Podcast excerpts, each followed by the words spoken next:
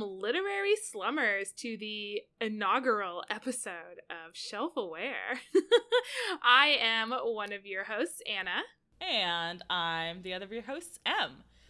This fortnight on Shelf Aware, we are starting our unit on new adult fiction, which we are kicking off with the 2019 E.L. James novel, The Mister, which is the tale of a man who falls in love with his sex-trafficked housekeeper. But before we get into all of that, let's get into the new adult genre in general, and Anna, your feelings and thoughts towards it. Yes, I have never really read a ton of new adult fiction, or I guess like what would be considered new adult fiction, because I definitely read books that star characters that are this age, but I tend to think of the new adult genre as something that is a little more recent and a little bit, and I know this is probably stereotyping it, and I'm sure there are books out there that aren't like this, but are more kind of like thriller, like romantic suspense heavy and sex heavy books, which I'm sure there are tons of new adult books that are out there that aren't like that, but that's just kind of always been my impression of the genre. And I've always just kind of reached more towards adult fiction or YA fiction, like, I don't know, books where I can either think about how great it is I'm not that old yet, or think about how much I regret not doing when I was younger. So you don't want to be confronted with the reality of now. Yes, exactly. I'm reading fiction, damn it, not nonfiction. I think technically, and we're going to get into this next fortnight, but it's a newer genre, to be sure, and it's not very well defined, I think. There's a lot of contention about what is and isn't new adult. The primary kind of thing is, like you said, the age of the characters. Generally, it's pretty much 20s, right? Like, it's like people in their 20s is pretty much what it is. Wow, so dang, I guess I'm not new adult anymore, so I can feel free to read these books at my leisure. Yeah, you've aged out of new adult. Great. So now's the perfect time to get into new adult. You're right. Let go of YA, lean into new adult. You can look back on the follies of these youth and laugh at them. Oh boy, I'm glad I'm not in my 20s anymore. I got all my shit together as soon as I hit 30. It feels great. I am still in my 20s, and I have read, I think, a fair bit of new adult, actually, because I'm getting kind of the info together for the next episode we do on this. I think I've actually read more new adult than I thought I had. And again, it's difficult because it's a newer genre, and a lot of it is marketing, and a lot of stuff could be new adult, but the publishers have decided to not market it that way. Yeah, so like my exposure to the genre, I guess, would be Anna Todd, which, gross. Colleen Hoover, which I've heard mixed things about. I've heard more negative than positive things, so I've kind of like stayed away. And then Sarah J. Maas. So you haven't read any Colleen Hoover? No, I guess like that's like what I think of, I guess, not my exposure. But yeah, so I haven't read it. And then Sarah J. Maas, which is like, to me, is just more of a fantasy in general as opposed to specifically new adult, which may be unfair to the genre, but that's how I categorize it in my mind. There's a lot of crossover, I think, between new adult and romance, which I've read a decent amount of. And again, like, just kind of not, it's not necessarily something I seek out, but I have, as I've been looking at like lists of new adult authors, I'm like, oh yeah, I read them all the time. Yeah, I know you love your Anna Todd. I've seen your shelves. Oh yeah, me and Anna Todd go way back. But this book, E.L. James's The Mister, is technically a new adult book. I'm not sure if it's really marketed that way or not, but it's filed as such under Goodreads, and it certainly has some of the genre characteristics. The characters are all in their 20s, and I think it had a little bit of that coming to age feel, which is also like a genre I don't like. For future units, I suppose. I don't like coming of age stories. I'm sorry. At least not contemporary ones. Catch that much. Not like a true coming of age story, but coming of age in the sense of like coming into one's own sense of self, or like you know, growing up. I just, I don't like that theme of like, here's a book about me being an adult now, I guess. I don't know. Getting my shit together. Yeah. I didn't really get that very much from this book just because, and I now that you say that, I see it with the main character, but I was so uninterested in the main character in general that I kind of like glossed over any sort of character arc and growth. Oh my God, it's... He was annoying. He was very annoying. Yes. So we're kind of dancing around it. First impressions of this book, just without giving away too many spoilers. What are your thoughts? What are your feelings? I thought, okay, having not read an entire 50 Shades book and only having read excerpts of it, I feel like her writing has improved, but not enough to be good.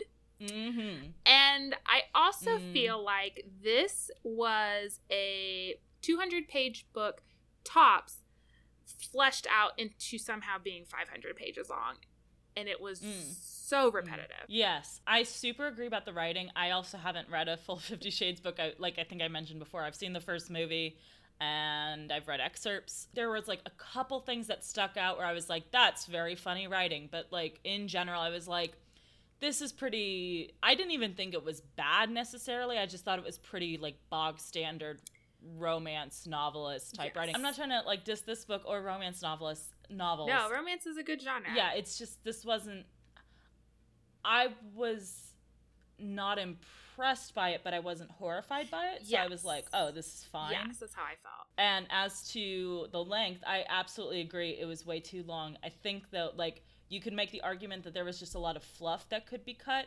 I think you could also make the argument that it should have ended about 150 pages earlier. Yes. Because there was a very clear end of the book that could have been the end of the book. And then, like, that could have just been the end. But then we had to do, like, a whole nother plot. And I was like, why are we... a whole nother act. What's happening? Yes, exactly. I just found her repeating herself so often in this book. I think it just needed an editor who could have been a little bit more aggressive and being like, you said that already, we get it, you've characterized that already, you don't need to beat a dead horse here. Yeah. I think also there was a lot of description of shit that I did not need description of. Oh my God, yes. It was just like, I do not care what brand the piano is. I don't care what brand the second piano is. There's like, and there's, doing this? There's like a couple times at the end where it's supposed to be like really tense, and the main character is like, I stopped to post some pictures on my Instagram feed. I'm like, who gives a shit? Like the last 150 pages especially, it was so fucking jarring, the difference in, and I think this was the other, like, if I had a big problem with the content of the book, this was it. That it was very jarring, the difference in situation between the two characters, because as the perspective flipped back and forth, I was just like, I hated you guys are in very different situations right now, and the tension is not equal in those situations. Yes, it was done very poorly. It was kind of like, and I don't know, maybe I'm just bringing this up because of her past history with 50 Shades of Grey, but it was kind of like when someone is writing a fan fiction and then they abandon it and come back like 5 years later and they're like, oh, I'll just spit out an ending now, and my writing style's like kind of different and I don't really have the flow of the story anymore, but here's an ending for all of you people who've had this bookmarked for 5 years.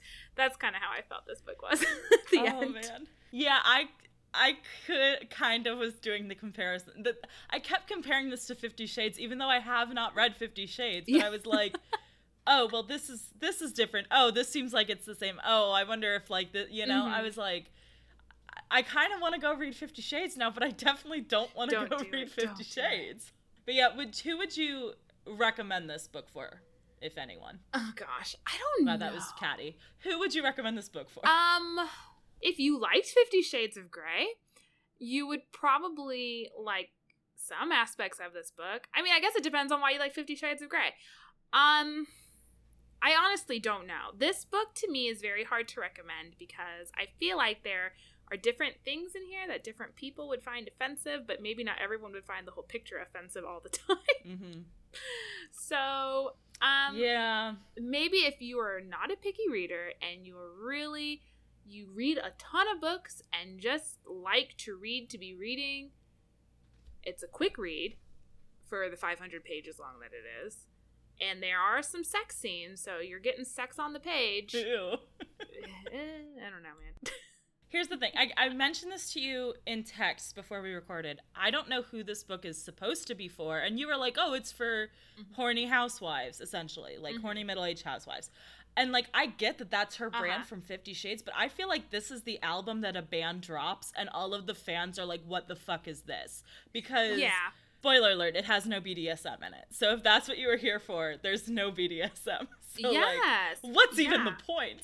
But it also was very tame, like, well, we'll get into that when we get into the... But also, the perspective, and I said this, I said, like, it's from the perspective primarily of the dude. Like, I don't just mean that it's more is written from the dude's perspective than the girl's perspective. The dude, his parts are in first person.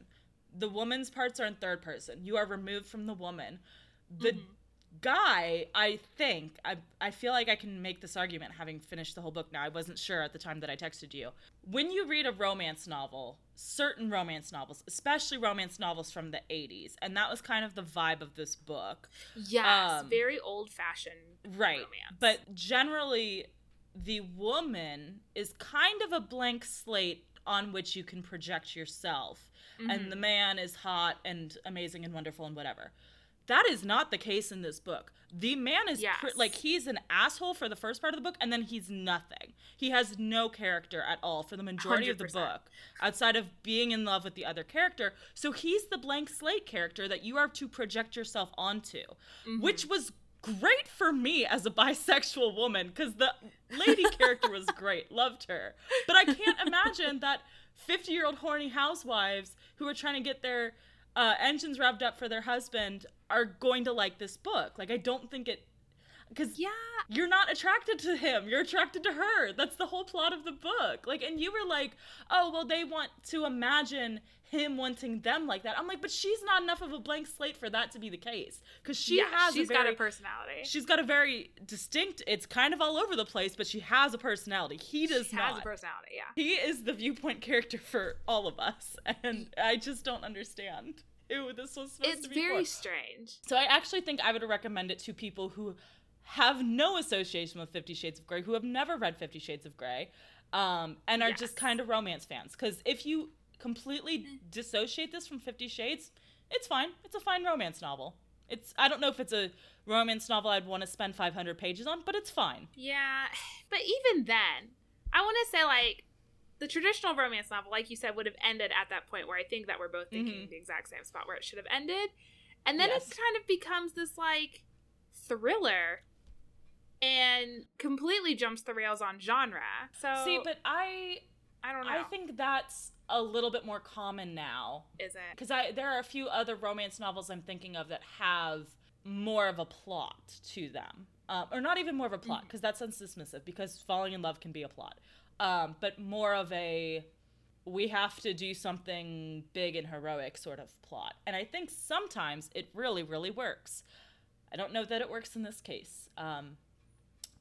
But you know what this book reminded me a lot of in the end is the Amber Room. Like, just that whole feeling of now we're going to go to a bunch of different countries and we're not really going to talk a lot about it, and they're all going to be kind of bland, and the, I don't know, weird romance thing is still going on. It just reminded me a lot of that, and I didn't. It was like a weird tour. Yes. Of Europe that I didn't ask for in this book. Yeah. But I don't know, maybe that could be another thing. If you're into, I guess, like a Disney's Epcot version of Europe, like that level of immersiveness. Yeah. Oh, I went to the France Pavilion in Epcot. That's basically the same as going to France. Like, that's this book. Yeah. Like, the end of this book. It's like, well, I've pretty much been to Croatia now, I guess. In the trunk of a car, at least. Yeah.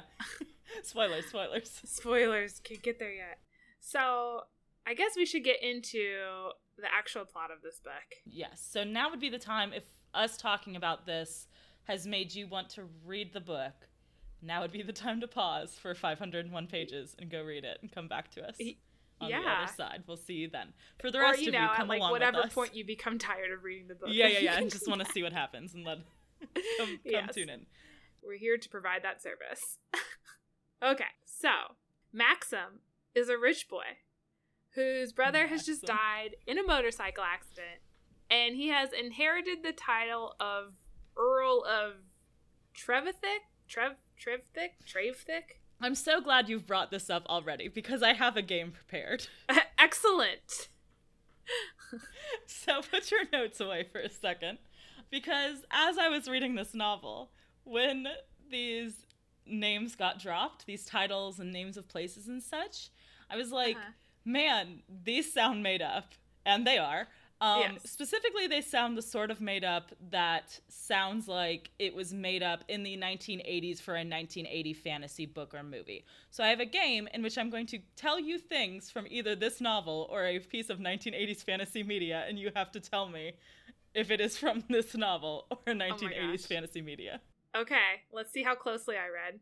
So first one. This one should be easy. Trevethick. Oh, 1990s fantasy novel, surely. No, I know. It's from this one. I just said it. Yes. All right, number 2. Grathwol. Can you spell? How many apostrophes are in it? No apostrophes. Dang it. Grathwol. Grathwol. I'm going to go with the fantasy novel. You're correct. That is the name of the Archon of the Weirds of Glen Wilding in Patricia C. Reed's Shadow Magic from 1982. Excellent. Okay. Nelwyn. Does it start with a G? It starts with an N, but there is a Y in it. Ooh. I think that's from this book. Incorrect. That is the name of the race of dwarvish people in the 1988 film Willow. Damn it. All right, number 4. Angwin. Angwin. Angwin. Okay, I'm just going to default. Is that to this book? Is that from this book? That is from this book. That is the house owned by this dipshit. Ingary. Ingary or Ingary? I don't remember. Okay, is it from 1980s fantasy? It is. It is the fictional kingdom from Howl's Moving Castle by Diana Wynne Jones. Oh, phew. Okay. Tresillian. That's from this book. That's a trick question. It is both Tresillian Hall in this dumb book and Lord Jack Tresillian in the 1986 Infocom game Moon Mist. Excellent. All right, last one. Okay. This one's multiple choice. Of these 3, which of these is an estate owned by the jackass in this book? Aruk, Teok, or Thesk? I think it's the middle one. You're correct. It is Teok. I remember that weird-ass name. Aruk is a kingdom in the 1982 movie The Beastmaster, and Thesk is a region in D&D. Nice. Oh my gosh. But see how well they all blend together? Like, yeah, they all sound like nonsense. Oh my gosh. Like, I know you have to try really hard to not accidentally name it after something real. Don't put those details in.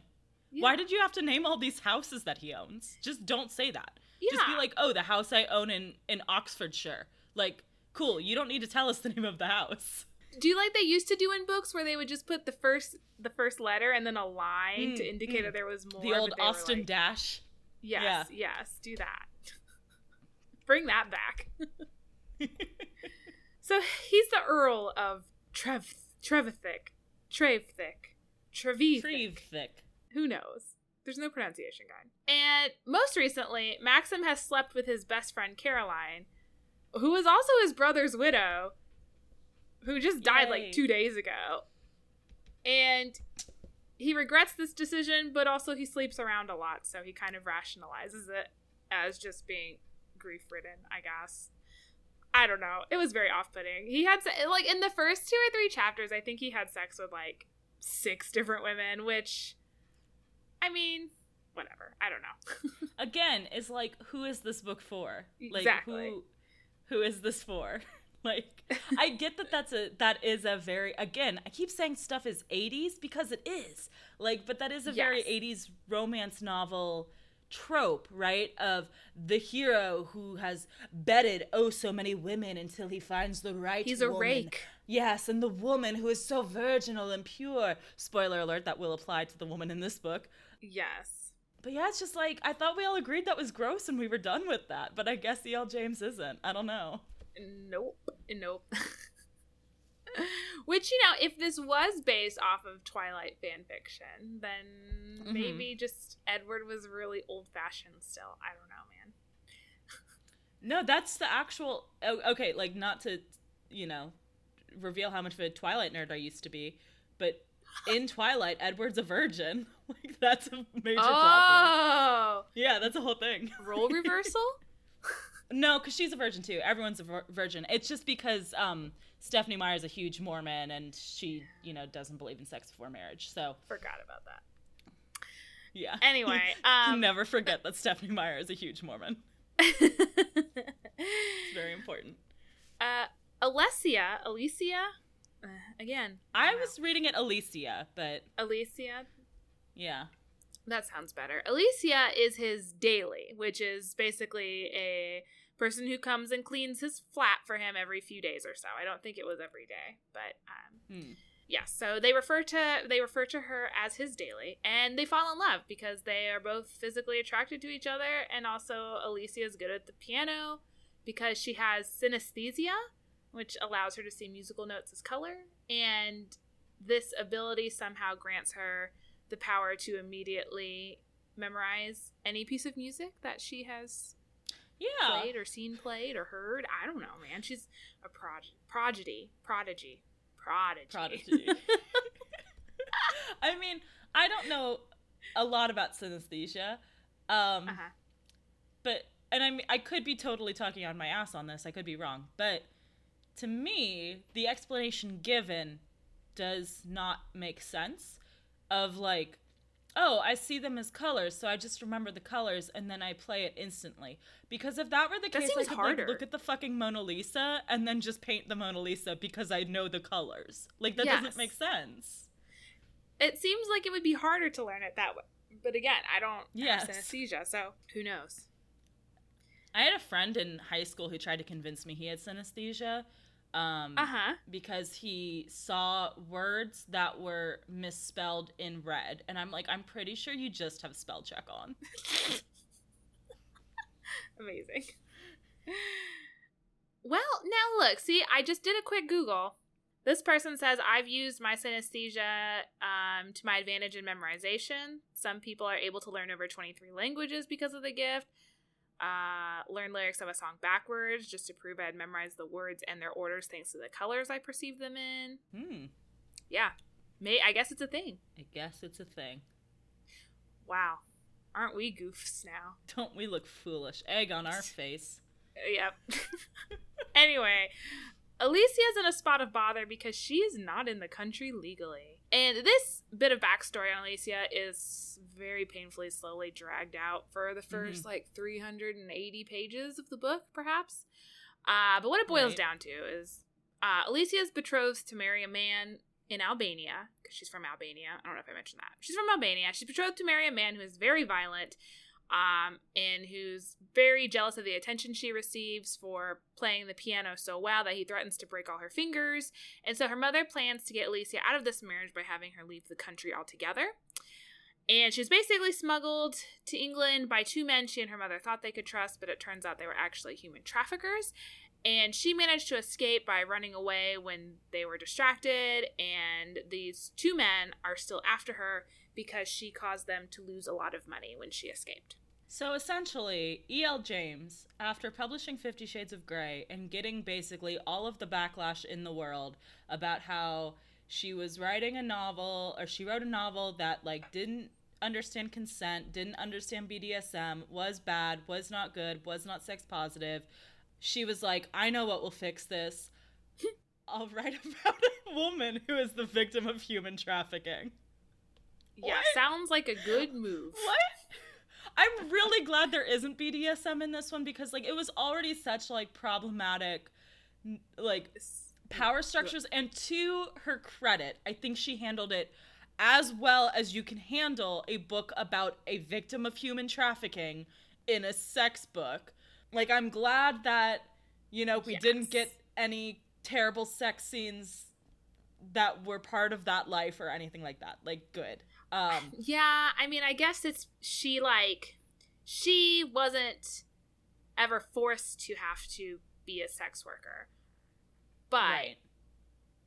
like, she talks about how she escaped, but then, like, all these other girls didn't. And she's, mm-hmm. like, constantly reflecting and on, that like, never gets resolved. Exactly. Which I'm like, wow, cool. Like, glad I have to think about that now. Fuck Florinia, I guess. Bummer. That 17-year-old you told us about.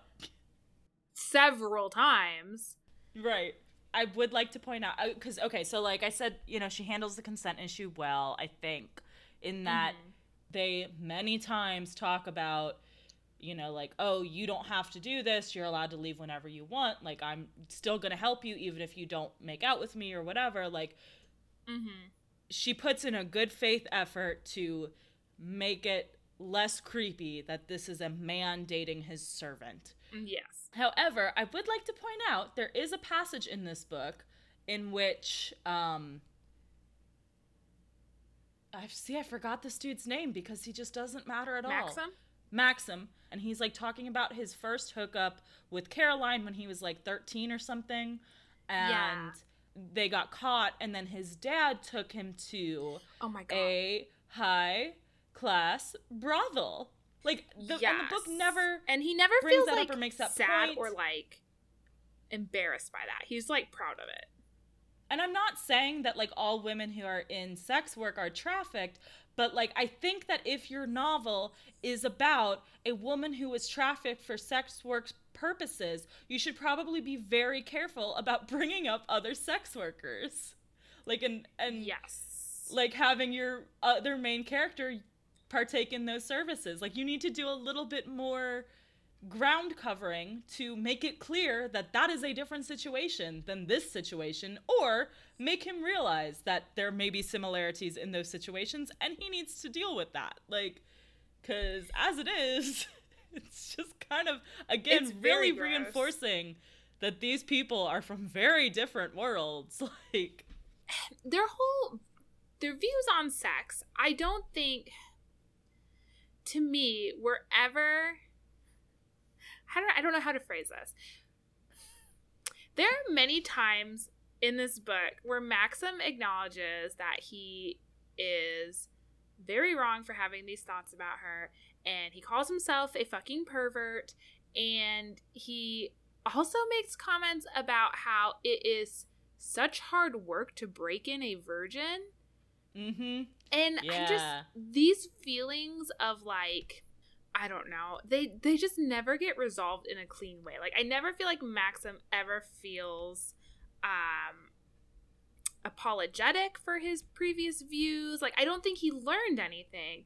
Just that he got lucky in this one instance where when he thought with his dick, she mm-hmm. also, like, was thinking with her dick. I mean, there's also the scene in which he notices that she's wearing, like, a school sweater because it's, like, a hand-me-down from the kid that she lives with uh-huh. who's a giant and she's tiny or whatever. And he's like, oh, how old are you? And she's like, I'm 23. And he thinks, old enough, good. I don't know, dude. He's very, even, like, after they are kind of in a more established relationship, he still refers to her as his daily, and he still says, like, I'm fucking my daily, I'm fucking this woman that works for me that I pay. Like, he never does anything to alleviate that situation, that power dynamic. It's right. It just keeps going. He eventually does, like, say, like, oh, you're my girlfriend now, and he's like, you want to live with me? And she's like, I want to keep cleaning for you, and I want you to keep paying me because otherwise I would be a kept woman. And I'm like, okay, well, that's okay, whatever. But again, this gets to my point of, like, who the fuck is this book for? Because the, like, I don't know.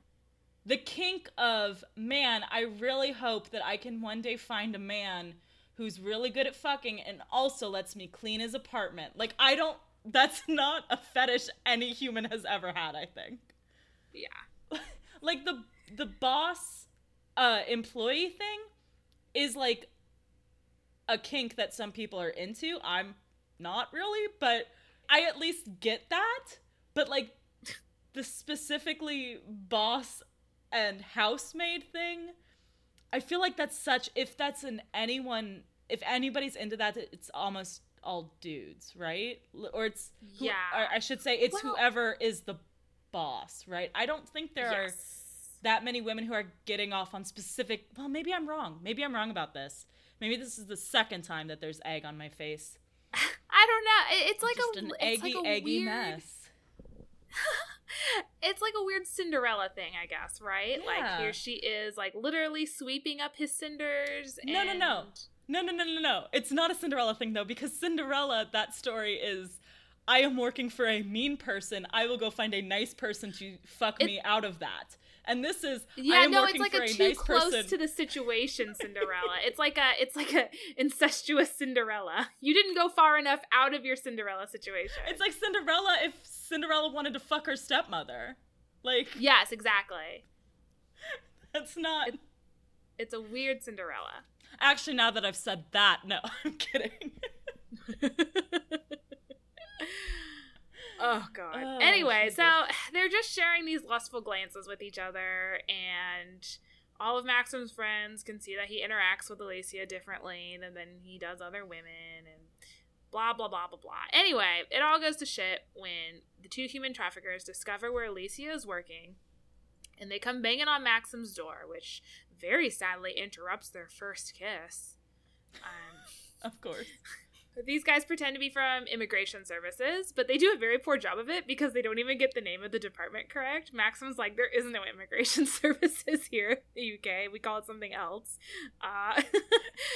So he tells them to come back with a warrant or he'll call the police, and they run away. And he's like, ooh, good. I scared them off. But Alessia has already snuck out of Maxim's flat and runs back to the place where she's staying with a family friend. Maxim panics and goes chasing after her. And you think this is going to be, like, really intense, like, high-octane chase scene, but nah, he finds her. It's fine. She gets off a train and he hugs her. He's like, oh, thank God. It's the same chase scene as later, just in smaller scale. It's he knows she's going to a place, so he uses his money to get to that place faster. Exactly. And then she shows up, and he's like, hey, I'm here already. It's all fine. Money fixed it. Like, yeah. I don't know. It was everything in this book that was set up to be a problem is, like, instantly cleared up as soon as it all comes to a head. And then it was like, why did I spend all this time worrying about this? Whatever. So we find out that these men have been harassing the family friend that Alessia has been staying with. And so he decides he needs to take Alessia out of the city so the men can't track her down, and also leaves one of his best friends in charge of keeping 24/7 security on the friend's house until the friend moves to Canada, which is a detail about that character you didn't need to know because it doesn't matter at all. Right. Much like most of this book. Just unnecessary details everywhere. Everywhere. I think we got, like, within the first, I know this is backtracking a bit, but I think in the first, like, 3 or 4 chapters, we got 2 separate, like, page-long descriptions of Maxim's apartment, because we got it from Maxim's point of view and from Alessia's point of view. Mm-hmm. And it was, like, extra bizarre because both of them had been there before, so it wasn't like they were walking in and seeing it for the first time. And by the second time, we, the reader, were not seeing it for the first time because we already got the description from the other person. Yeah, it's so unnecessary. So many. I don't know of any time that I need a room described to me, honestly. Like, maybe that's just my preferences as a reader. But pretty much if you're like, oh, they walked into the room, I'm like, cool. If you maybe throw out, like, it was a really nice room, I'll be like, cool, they're rich. Like, or if you're like, oh, it was a shabby room, I'm like, got it, they're poor. I don't need you to, like, describe the artwork on the walls. Like, it's cool. I feel like if you describe the character well enough, you can get an idea of what their home would be like without you having to explain it in painstaking detail every time we enter the room. It's almost like she wanted to describe the room so that she didn't have to describe Maxim. Like, kind of. Very true. Yeah, like, I couldn't even tell you what color hair he has. Oh my god, I don't think I can either. My instinct is blonde, but I don't know if that's correct. Yeah, I don't know. Maybe that's just because I'm imagining Draco Malfoy, but I don't know. Maybe. The only characteristic I remember of Maxim, besides he's very mean to women, except for Alessia, is that, and it's a very delightful detail, when he was a child, he wanted to go on the river bus, and his mom never took him, and he's salty about it. Still. Because I read that, and first off, I don't know what a river bus is, and I don't want anyone to tell me, because it can't possibly compete with the whimsical version in my head. It's just the magic school bus with these big rain barrels tied to the side so it can float. Every time he mentioned wanting something or, like, being sad about something, in my head I added because of the river bus. Like, just, because Mammy wouldn't take me on the river bus.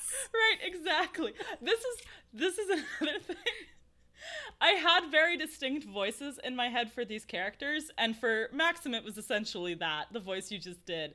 But for Alessia, because I want you to touch my dick, Alessia. Before we get into, like, more of Alessia, kind of her defining thing is that she's into Maxim. So, like, my voice for her, so she keeps referring to how much she likes Maxim and how hot Maxim is, but of course she doesn't call him by his name. She calls him the title of the book, The Mister. And the problem with that is that's a word that I primarily associate with Newsies. Oh, no. So, like, it was like, hey, mister, want to buy a pape? Like, that was the voice that I had going. Hey, mister. Hey, mister. Mister. I really want to touch your dick, mister. Mister, touch my boobies. I was trafficked for sex, mister. Hey, mister, my story's too sad for this book. I lost it a little bit on that one. We're just going to gloss over the whole thing, mister. We're not going to get into the intricacies of the human trafficking and human rights violations that come with it. It's fine, because I was saved by you, mister. Mutual, I'm sure. Yeah, I got into that a little bit, too. Oh, man. But yeah, so that was my version of this book, a river bus obsessed small posh child and his sex trafficked newsy girlfriend. Oh my god. I'd read that. Gotta find your own fun. You know what? I'd watch that film adaptation. Right? Maxim takes Alessia to the countryside, to a village that belongs to his family and his family home. But this is very important. He doesn't mention to her yet that he's an earl. For various reasons. Most of them is because he just can't be bothered. I mean, yeah. It's like, he doesn't want her to, want him for his money, but it's like she already knows you're richer than her. Like, that wasn't you're her employer. Like you obviously make more money than her. What are you talking about? Like, she already, that ship, that river bus has sailed, my friend. Like, that river bus is not, Mummy's on the river boat and she's gone without you again. He puts her up in one of the vacation rentals called the Hideaway because he obviously doesn't want to take her to the family earldom. I don't know. What do you call an earl's house? I didn't want to look it back up in the book. You call it Tresillian Hall, I think, is what you call it. Okay. Ooh, I gotta remember that one. See, I kept in my, when I was writing up my notes, I kept wanting to say the big house, and I was like, no, that's not right. Maxim buys Alessia clothes, he shows her the seaside, he takes her shooting in this weird, like, Chekhov's gun, but it starts in the third act and ends in the fifth act. Or no, maybe it starts in the third act and ends in the third act. No, I was gonna say it starts in the, well, yeah, I think it starts in the third act and ends in the fifth act, but only if this was a weird experimental Chekhov play where after the fifth act, the curtain rises back up and they do another two acts. Yeah, I hate it. And then suddenly the gun is the main character. No. Oh man. Basically, he treats her real good, and then they have sex for a third of this book. Which, that was fine. It wasn't. It was fine. It's just, you know. It was sex. My only thing that I was, like, a little questionable was when he started, like... Was it music to my dick? He was going to perform the act of cunnilingus, mm-hmm. but... Before he did it with his mouth, he first did it with his nose. Yes! Oh, I forgot about that. Long enough to make her almost come, which I was like, what are you doing down there? Because she's standing, I think, in this scene. And he's kneeling in front of her, just like poking her with his nose. I mean, I don't really think the nose is the most effective tool to, like, go as hardcore as he was going. I think if you're, like, getting down and dirty, you might, like, kind of experiment and, like, maybe for a second or two, like, try to do that. Do a nuzzle or something. But it wouldn't be, like, your intro, right? Like... Except... That he, like, went with that for a while. That was almost his main course. I feel like this is... Because I think... Was this in his viewpoint or hers? Because I think it was hers, right? His. I thought it was hers. I think it was his. Let's see. There's a couple that are in his and there's a couple that are in hers. Because I was going to say, I feel like if this was in her viewpoint, we could make the case that he's over there thinking, you know what? She doesn't know, like, anything about sex. I'm going to rub my nose on her clit and make her think that's a thing. I can do anything I want. Like, he was just kind of fucking with her with this one. Oh, my God. But just, like, after the first time they had sex, he says, I finally laid my daily. Like, come on, dude. No, friend. Give it a rest. I don't know. So they have so much sex that she's, like, very sore, and they have to take a break from the sex, but then they have more sex. It's a lot of sex. And everything is wonderful and idyllic and sexy until Maxim gets a call that his flat in London has been burgled. And he has to go up to the big house. He has to go to Tresillian Hall in order to deal with this bad bit of business. And he leaves Alessia on her own because he doesn't want her to know he's an earl yet. And while he's away Skyping with his lawyer, what do they call him? Not lawyers in the UK, but... solicitors? Yeah, and he's, like, Skyping with his solicitor. And eating breakfast with his staff, Alicia's human traffickers come back and try to kidnap her. Which, I guess, how did they get that information? So, assumably, and this is never 100% clarified, but assumably they're the ones that burgled his flat. Yeah. So they looked at his mail, and it was, like, redirected from that cottage by Tresillian Hall. Wait. He had mail. Yeah. What? Is this a thing that you actually read in the book, or are you making this up? I just made this up. Okay. I was like, wait, that makes no sense.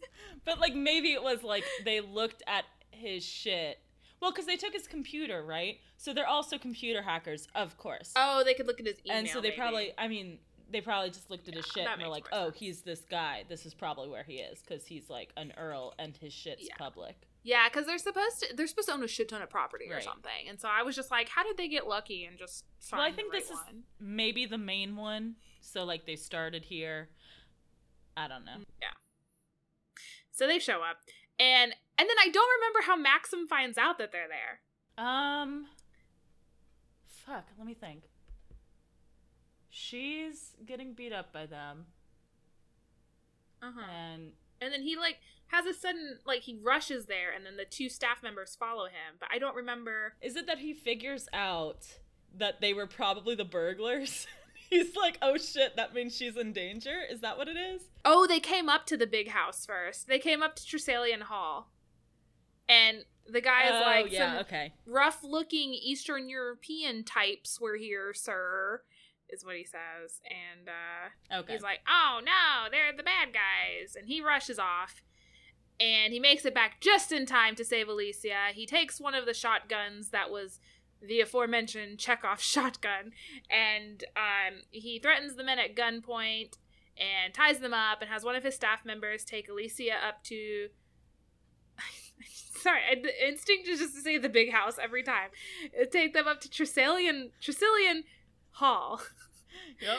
And she still doesn't know that he's an earl, so this is, like, a big plot point. They call the cops, get the human traffickers arrested, and the cops mention that they want to interview Alessia, and Maxim was like, oh, I gotta take her back to London so the cops don't find out she's here illegally. But meanwhile, back at the house, Maxim's housekeeper lady, Danny, spills the beans about Maxim being an earl, which, like, I don't know, the way she does it, she was like, "Oh, my lord." And she's like, "What do you mean, lord?" And she's like, "Oh, he didn't tell you." "No, didn't tell me what?" "Well, he's the earl." Like, I don't know. It's just like a very stupid. Well, here's the thing. I think Danny was out for blood. I think Danny was done with his shit and wanted to fuck up his relationship because, and this is my point earlier, I said that he treats women poorly. There is a part of this book where he is on the phone with Danny, his longtime servant who, like, helped raise him and who he has known for his, like, entire life. Yes. And he's, like, on the phone arranging shit. And this is after he meets Alessia and, like, becomes a better man and whatever. And she's, like, in the middle of a sentence and he hangs up on her. So he's an asshole. And Danny was like, "I'm gonna fuck with him a little bit." "Don't you know he's the Earl of Trevethick. I'm going to say it really quickly so you don't know how I pronounced it." "He's the Earl of Trevethick." Probably like one of those British words that like looks one way and it's not pronounced like that at all. Like, for example, in this book, I came face to face with my least favorite word of all time. Well, not even word, name of a place. Which is a name of a thing that even though I have heard it approximately 8 million times, I will never remember. It will not stick in my head. Yeah, that river. That river, I always think about too, is it Thames? I think it's Thames, but Is it Thames? I'm like, I feel like every time I say it, I'm turning it into Tim's too much. And I don't think that's right. Tim's. I don't think it's Tim's, but it's not Thames. Tim Thames? Is it Thames? Is this the river Tim Thames? I know it's not the way it looks, which is Thames, and that's just Thames. Wrong. Thames. But please call me Thames. I'm an adult now. I'm a big boy river, mummy. Tim was my name as a youth. I'm a big river now, full of river buses. And you know what, mother? I will take myself on the river bus. Oh, Jesus. Well, I was trying to think of, so, like, in the most recent Cormoran Strike book, they had the family name. It was spelled Cheswick, but they made a point of saying, "Oh, it's pronounced Cheswick." And so I was like, maybe if it's, like, Treftic. I don't know. There's a lot of those, like, in Britain, you know, where English is, it's the Queen's English and totally correct, where the words just don't at all sound like the way they're spelled, and we're just too stupid as Americans to understand. We're too stupid Americans here. We don't do it right. Yeah, so, you know, I know you're listening, Sam. Just let me know. Please. Tips? Please do not tell me how to pronounce that river, because I know. I've heard it a million times. It's never going to stick. It's Thames. It's Thames. Alessia finds out that Maxim is an earl, and she is a little bit troubled by this. She gets it into her mind that because Maxim is an earl, he can't really have any feelings towards her and will dump her as soon as he gets bored with her and a new flavor of the week comes along. And that's why he didn't tell her about his title, because he was going to surprise dump her. And she thinks that it would be better to leave than to be asked to leave. So she tries to sneak out of the house, but she gets lost because it's so big. Which, again, girl, you knew he had money. Like, this isn't new information. I mean, like, yeah, the title, like, whatever, that's new. But, like, if your concern is, like, oh, we're in a different social class, he'll never, like, really want to be with me, like, long term because his class won't accept me. Like, you knew you were in a different social class before. Very true. Like, you were wearing hand-me-down jumpers from a 14-year-old. And he's bought you £1,000 worth of clothes. Like, you knew this. I don't understand. So she saw he has this tattoo that is his family's crest. And she's seen it. And she's like, "Oh, look at that tattoo. It's like the flag of Albania." And he's like, "Yep, not going to tell you what it signifies." The tattoo she sees everywhere in this town that his family owns. Why wouldn't you be like, "Why is your tattoo like that thing? And why is it everywhere? Are you that thing?" I mean, I could see, like, her thought being the tattoo is a symbol of this town, and he's from this town, so he got the tattoo, mm-hmm. right? Like, not maybe like, but the thing that really I think pushes the tattoo thing into just like hilarious territory for me is that the first time she sees the tattoo, she's like, it's so intricate, she could only make out a wing. I'm like, that doesn't sound very intricate. That sounds like it's probably like not a good tattoo. It's the opposite of intricate. Like, you're looking straight at it and you're like, oh, it's something with a wing. I don't know. Could be a plane, maybe. Could be like a raven. I don't know. But like, does not recognize it as a two-headed eagle. So I'm like, is it a good tattoo or is it like a poke and stick? Like, what's the deal, my friend? Has it blurred a little bit? Like, did he do it himself in boarding school? He needs to get it touched up. Yeah. And like, he himself says that like, it's just a, not dumbed down, but it's like a less elaborate version of the crest. So it's already like a not elaborate version of something that is elaborate. I don't know. Like, crests aren't that elaborate. Like, they're pretty... Yeah, they're usually pretty... It's just, like, a shield and then some sort of badly drawn animal, because weren't most of them invented at a time when it was, like, the monks were drawing shit on whatever scraps of paper they had? How to draw animals. They were just That's like, true. Well, they didn't know what they looked like. I guess it's a deer. Here's 7 legs. I don't know. Alessia's lost in the house. And at this point you think, oh yeah, great. It's gonna, like, the tension is gonna ramp up again because she, is going to, like, sneak out and they're gonna, like, someone's gonna find her and try to human traffic her again. But no, Maxim finds her and apologizes for lying, and they both confess their love to each other. And that's probably where the book should have ended, right? That's where the book should have ended. Yeah, that was a great ending for the book. I think there were still, like, a lot of threads that were left hanging, but most of those threads didn't get resolved anyway, so they added more threads if possible. I mean, that the next major thread was already an established thread, but it wasn't an established thread in a way that I was like, I need to know what happens with this. Yes, because I thought it was resolved. I was like, well, she's away from that, so that's fine. Yes, that was the whole point of the start of this book. Yes, but so this book could have ended right there. I thought they were going to confess their love, and then we were going to get a happily ever after epilogue, which is a very common thing in romances, where they've just gotten married and she's settling into being like a earless or whatever. Countess. And she's like, yeah, that thing. See, that doesn't make sense, though, because isn't there a count? Like, so there's count and countess, and then there's earl and countess. I did look it up. Why did they do that? Yeah, there's, like, no female form for earl.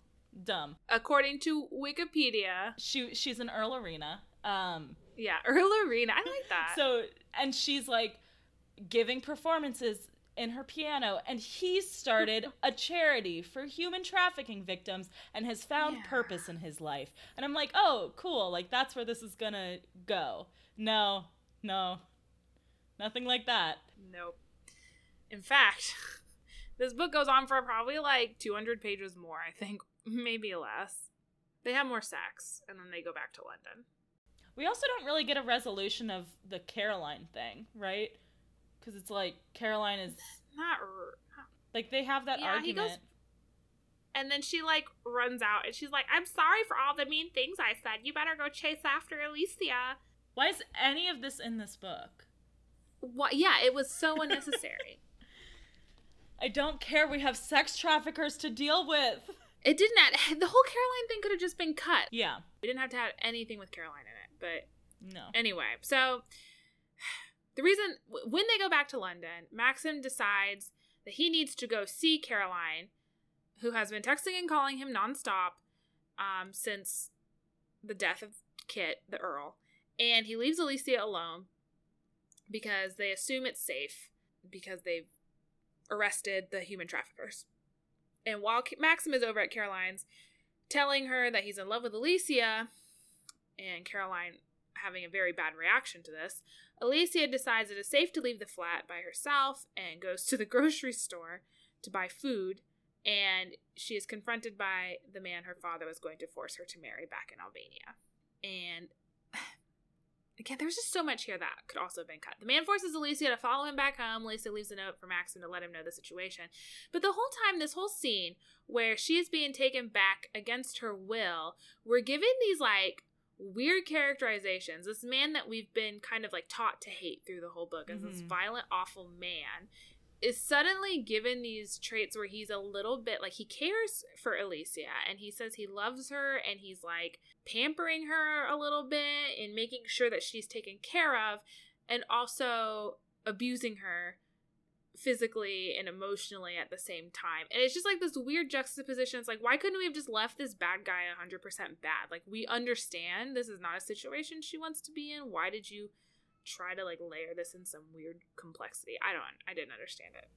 I think it's like supposed to be like, oh, even people who are abusive can be charming sometimes. It just doesn't land at all because it's like we already have that object lesson with the fact that like Alessia was, because we get the backstory of their courtship, I guess you could say, and Alessia tells us that he was like charming at first and not an asshole, and then it kind of all came out as like time went on.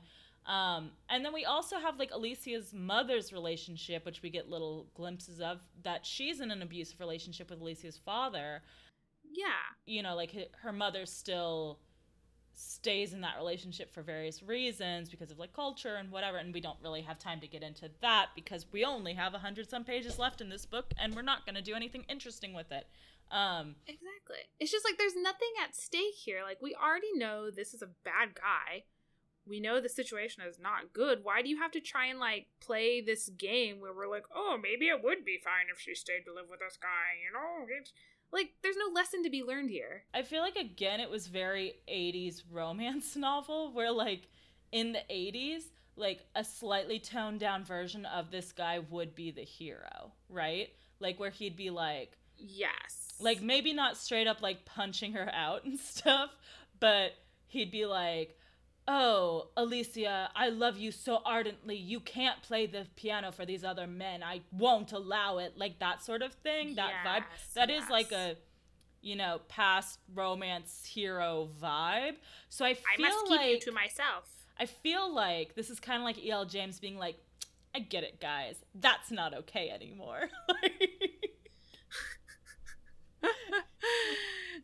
And it's like, yeah, E.L. James, we got that memo. Like, you didn't need to do this. It's 2019, E.L. James, we know.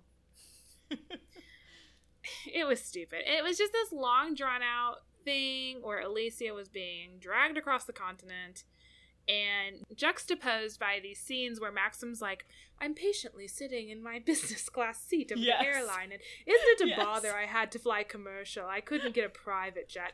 I'm going to post some pictures on Instagram. Like, and then it goes back to Alessia, and it's like she's standing up to her captor and slapping him because he's trying to kiss her, and he slaps her back, and he's like, get in the bed, and she's like, I will never be yours. And then it goes back to Maxim, and he's like, I think I'll have an egg salad sandwich for lunch. Yes, like, they're like going out for drinks. And then back to Alessia. This is such a bad juxtaposition. It is so, her betrothed is like trying to force himself on her and then like having to stuff her in the trunks of cars so that she can get past checkpoints because she lost her passport to the human traffickers. It's just like, there is a huge difference in these narratives. There's one I would like to read about, as bad as it is, and one that just doesn't even need to exist. You don't need Maxims, right? And the fact that it's there ruins any tension that this has. Because again, it's like, we're like, okay, so he's going to get there first. It's going to be fine. And like, it's just, it's so... dumb, all of his stuff. I'm like, none of this, you could have, again, it's too much detail. You could have just had him trying to figure out a way to get there, panicking and whatever. All Alessia's point of view, she shows up at the house, who's there? It's Maxim, which like, okay, that would seem kind of stupid too, but like, at least you wouldn't have these weird tonal shifts every like 4 paragraphs where it's going from like abuse and kidnapping to... Huh, I wonder if the hotel got my luggage. It's like the definition of first world problems. Maxim gets to Albania. He meets Alessia's parents. He asks their permission for him to marry Alessia. They're like, nah, man, she's betrothed. And then Alessia and her betrothed arrive at the parents' house while Maxim is there, and Maxim gets into a punch fight with the betrothed because he sees, like, the signs of abuse, the physical abuse. Well, first Alessia tells everyone, and then she's like, and shows them, like, very dramatically. Because first she does the fun trickaroo where she says in Albanian. She tells everyone that she's pregnant with Maxim's baby, as if that would diffuse the situation here. Well, I mean, like, I don't know if she's so much trying to diffuse it as much as, because she knows she's, this is what I'm saying. I like Alessia. I think Alessia is smart at this moment, because I think she knows that it's not going to end with someone getting killed, because she very smartly removed the bullets from the dude's gun earlier in their travels. Yeah, the follow-up to the Chekhov's gun. Yeah, very good work, Alessia. And she knows that her parents are going to side with the betrothed, like, end of story, right? So, like, the only thing that could get her out of it would be, hey, I already fucked this other dude. You don't want me now anyway. So, like, and also I'm pregnant with this kid. So I think it's actually, like, I thought it was a pretty smart move. I think that all of Maxim's bullshitting with it, where, like, because she's like, I'm pregnant with his baby, and also he beats the crap out of me and, like, shows them her neck, and he's like, you, and, like, goes to punch fight him, and I'm like, dude, just chill, like, just chill for, like, 5 minutes. I know he's a bad dude and we want to kill him, but, like, just chill, because, like, that's honestly not the priority. The priority is not showing what, like, a tough manly man you are. It's getting this girl out of the situation. Like, stop escalating. Like, just chill. Let's make everything worse so that Alicia's dad has to pull his gun down from the wall and aim it at you. The third Chekhov's gun in this. Yes. Why? Okay, so the thing that kind of, like, smooths everything over is when Maxim reveals that he is an earl and that Alessia will become a countess. It's kind of like the salve that fixes everything. Because the dad was all like, you've shamed me and you've shamed my family and blah, blah, blah. Why didn't he just lead with that? Like, hello, I am the Earl of Trevethick, and I am in love with your daughter, and I want to make her my countess. Here is my tattoo of my coat of arms. my thought would be, if I'm trying to actually, like, rationalize this, from his perspective, it wouldn't make sense. From a narrative perspective, I think it does, because I think if he had led with that, the parents' response would still be, well, too bad, we already promised her to someone else. So she has to get out of that betrothal somehow, because that's ultimately the thing, right? The guy is like, I don't want her anymore. Like, he's the one who breaks the betrothal. So, like, from that perspective, it's like, if he had led with that, then they wouldn't have the trump card to play at the end after she plays her little trick. I guess I still think from, like, an actual human being, so from an author perspective, I'm like, yeah, I guess that's the only way it would work. From an actual human being perspective, I think you would probably lead with that. Like, you would want to flaunt that, I would think, in this situation. But he's like, I want my new in-laws to love me for me. I don't want them to love me for my wealth. I won't tell them I'm an earl, just like I almost didn't tell my fiance I was an earl. Oh, Jesus. I also liked how then the betrothed is like, you haven't heard the last from me, and he leaves. Like, yeah. There's, like, this real huge concern that he's going to kill her parents now for me, because he is a big bad mafioso type. Like, yeah, I would assume if this is the last book of the Mister series, which it does not seem that E.L. James has a definitive plan to write a sequel. Like, she hasn't said, like, oh, there's going to be a sequel, but she's like, I might write a sequel. There could be a sequel.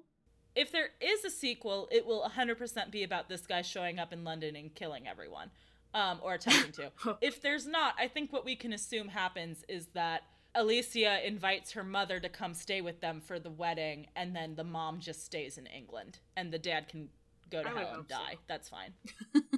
Dad demands that they get married in Albania in a week's time, and Maxim's like, wow, I didn't expect it to happen that fast. And then, I don't know, I guess we're just going to ignore all the legal ramifications of this.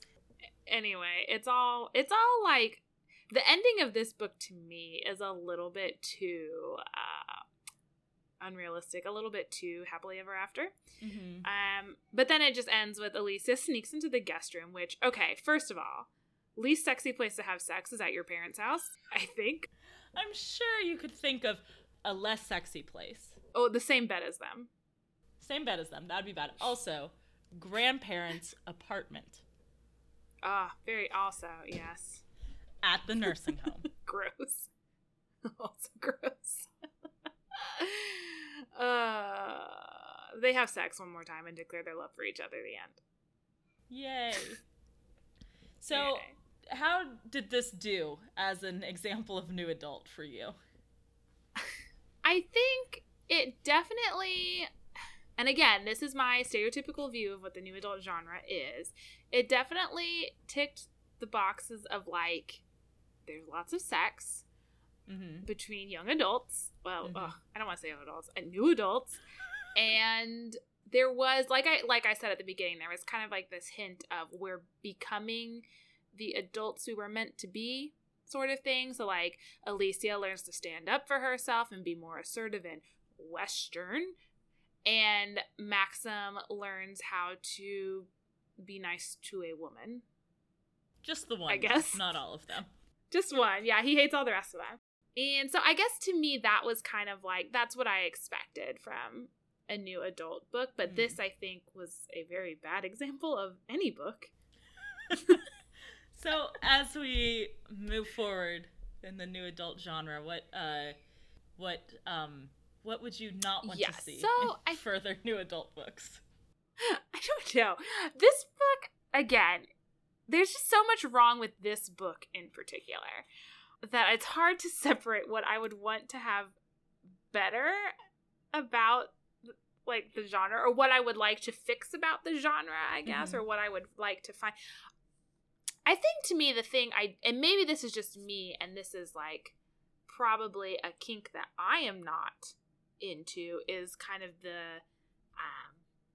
developing sexuality. I guess I prefer a more mature sexual relationship where everybody knows what they like and it's more equal. I don't really like this idea of one person being very sexually experienced and one person and then having to, like, break in the other person. That's not my kink. And I know that does work for a lot of people, so I'm not, like, shitting on that. That's just not what I like. And I think I would also like, and this is going to sound weird, I think I would like more drama within the relationships between people. I feel like what this book missed was just that everyone kind of got along. And there was a little bit with Caroline and his mom where he had some bad moments with them, but for the most part everyone was just, like, friends. Also, they were bad human traffickers. That's not good. But yeah, I don't know, just, like, more interpersonal relationships. Would you say the people in this book were a little too black and white and were perhaps missing some shades of gray? I hate to say yes, but that is exactly what I mean. Oh, man. Yeah, I think the same problem in this happened in when we read, was it Nevermore by Anna Todd? Yeah. Which is, everyone was so bland. Okay.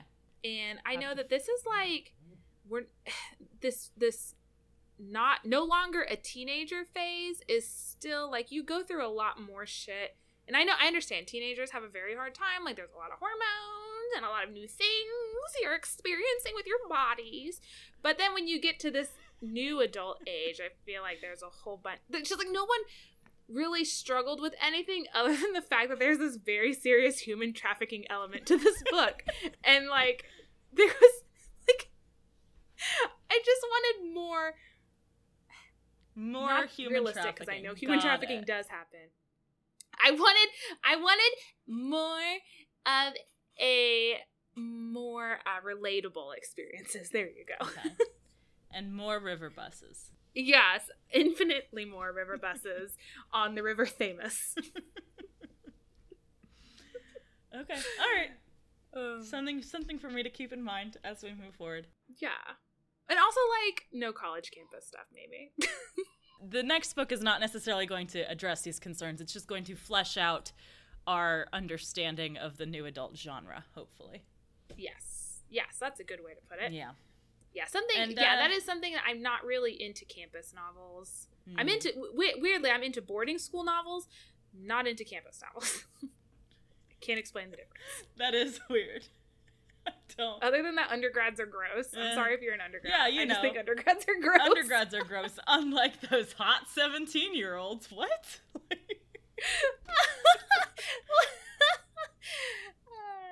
You know what? My tastes are...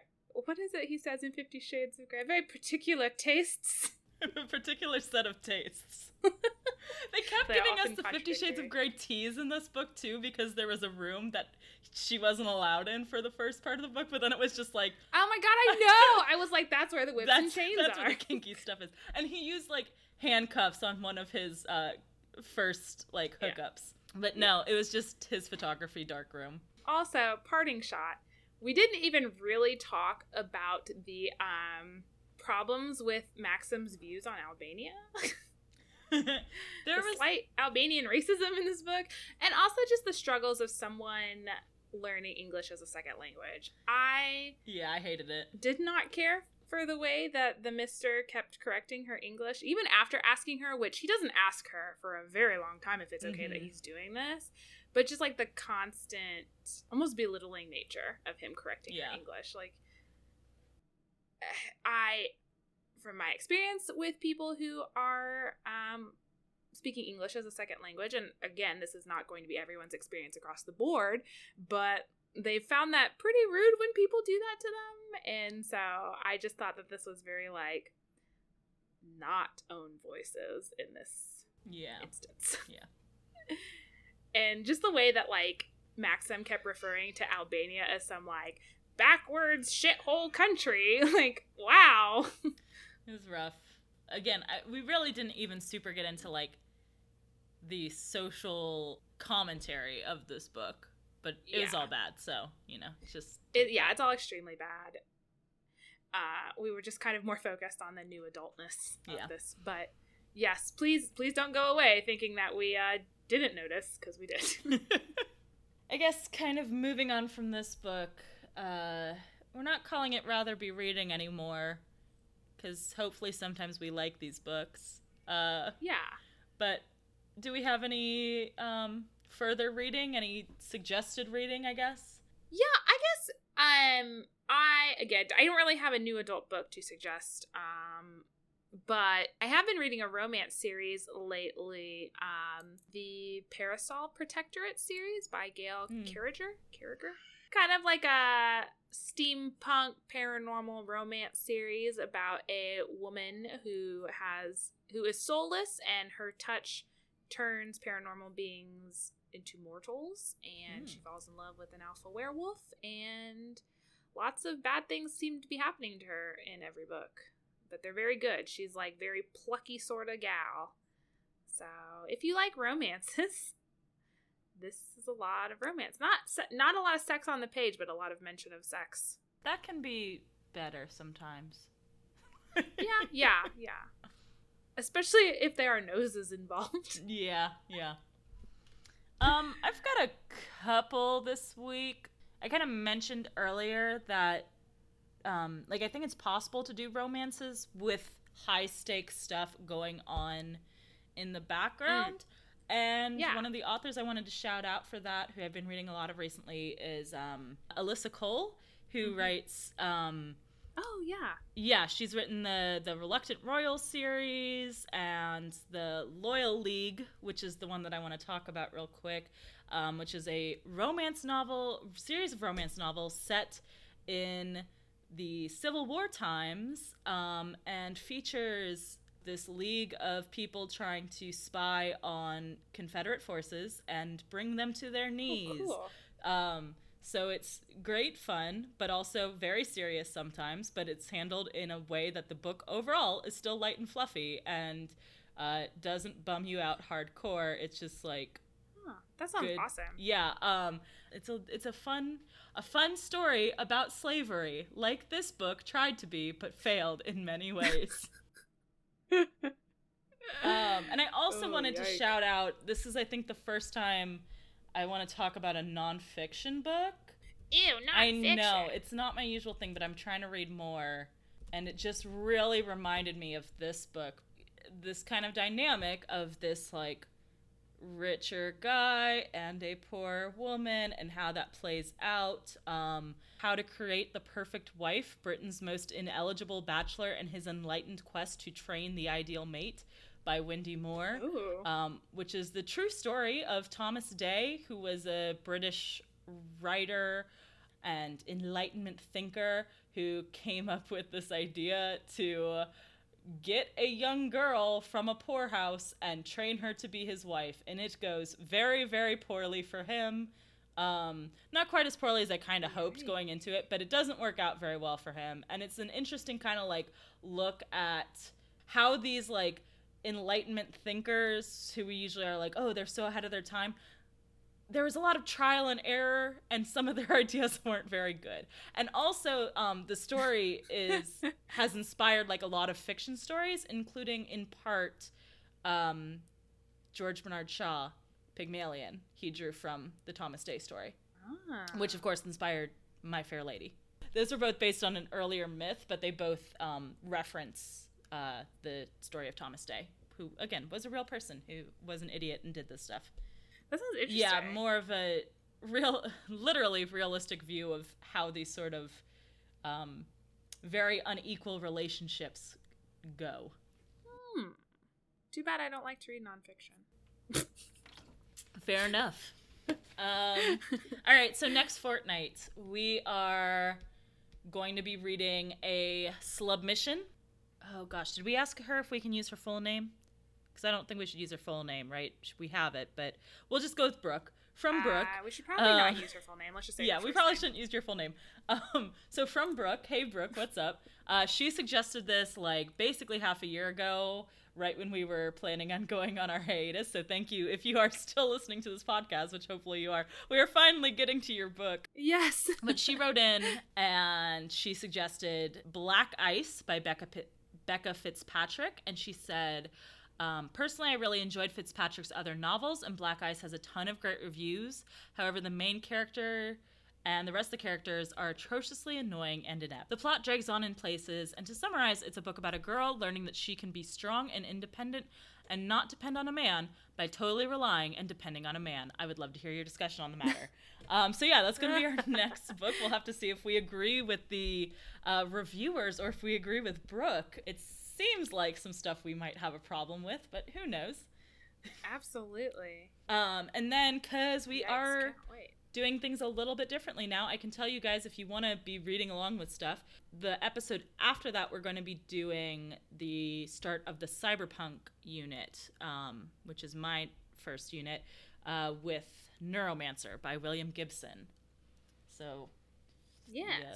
Which is a lot shorter than I thought it was. Like, I thought it was this huge chunk of a doorstop of a book. Nah, it's a little boy. 200 pages something. It's very short. You should definitely, that'll be like a month from now, so you definitely have time to keep read along with us.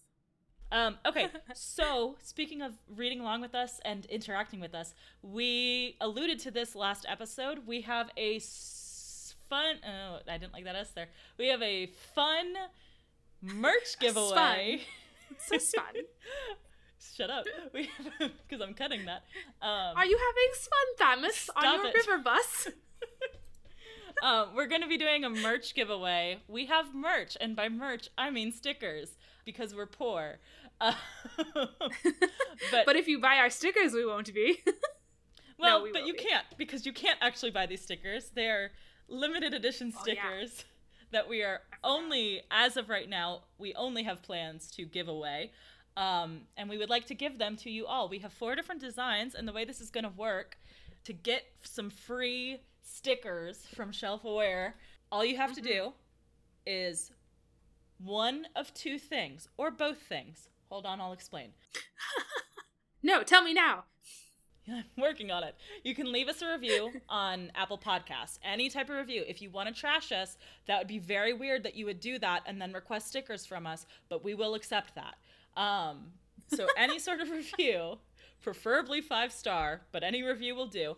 Or you can talk about us to your friends. So that can be like on Twitter or Instagram or Facebook. We don't have a Facebook, but if you want to talk about us on Facebook, that's fine. if you want to text your friends and send us a screen cap of that text, that's fine. Anything in which you are telling a friend or the world at large about this podcast will count. So do that, review, share, and then email us and say, hey, I did this or that. I did it. Yay me.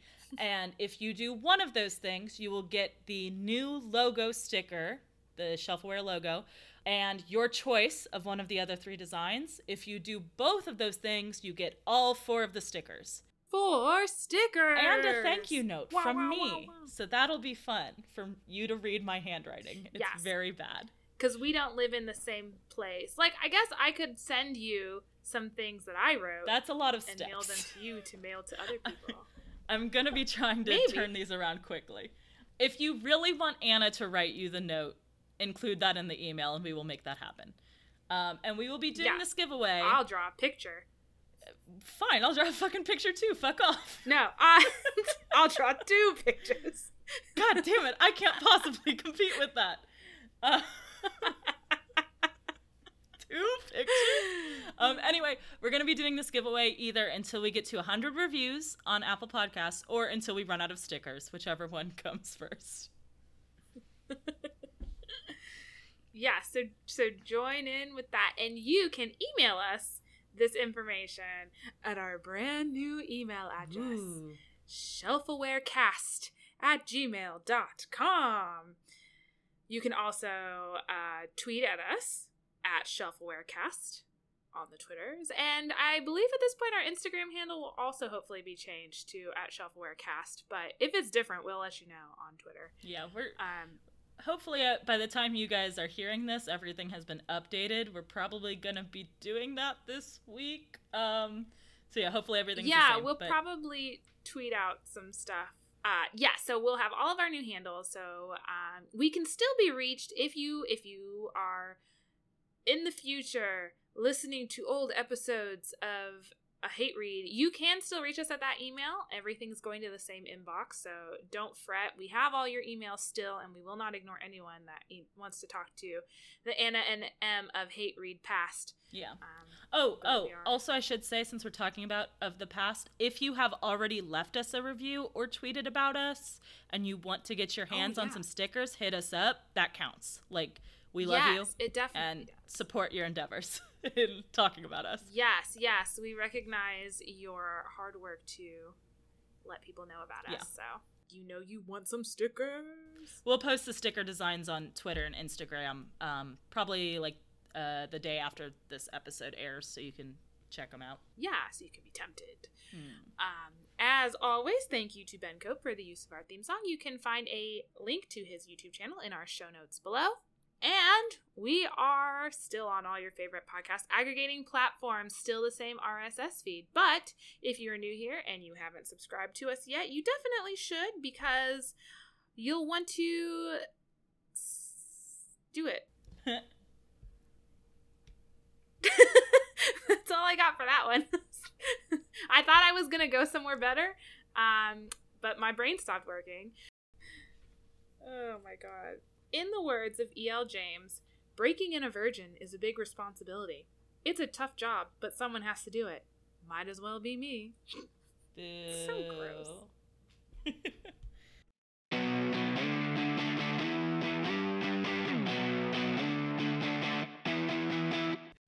I don't know. I feel like there's probably some paperwork they would need to fill out. Yeah, but there's paperwork with any wedding, you know. I suppose. Do they do same-day marriage certificates in Albania? I cannot speak to that, having never been married in Albania. Neither have I, unfortunately. I guess if you have been, let us know. Yeah, hit us up.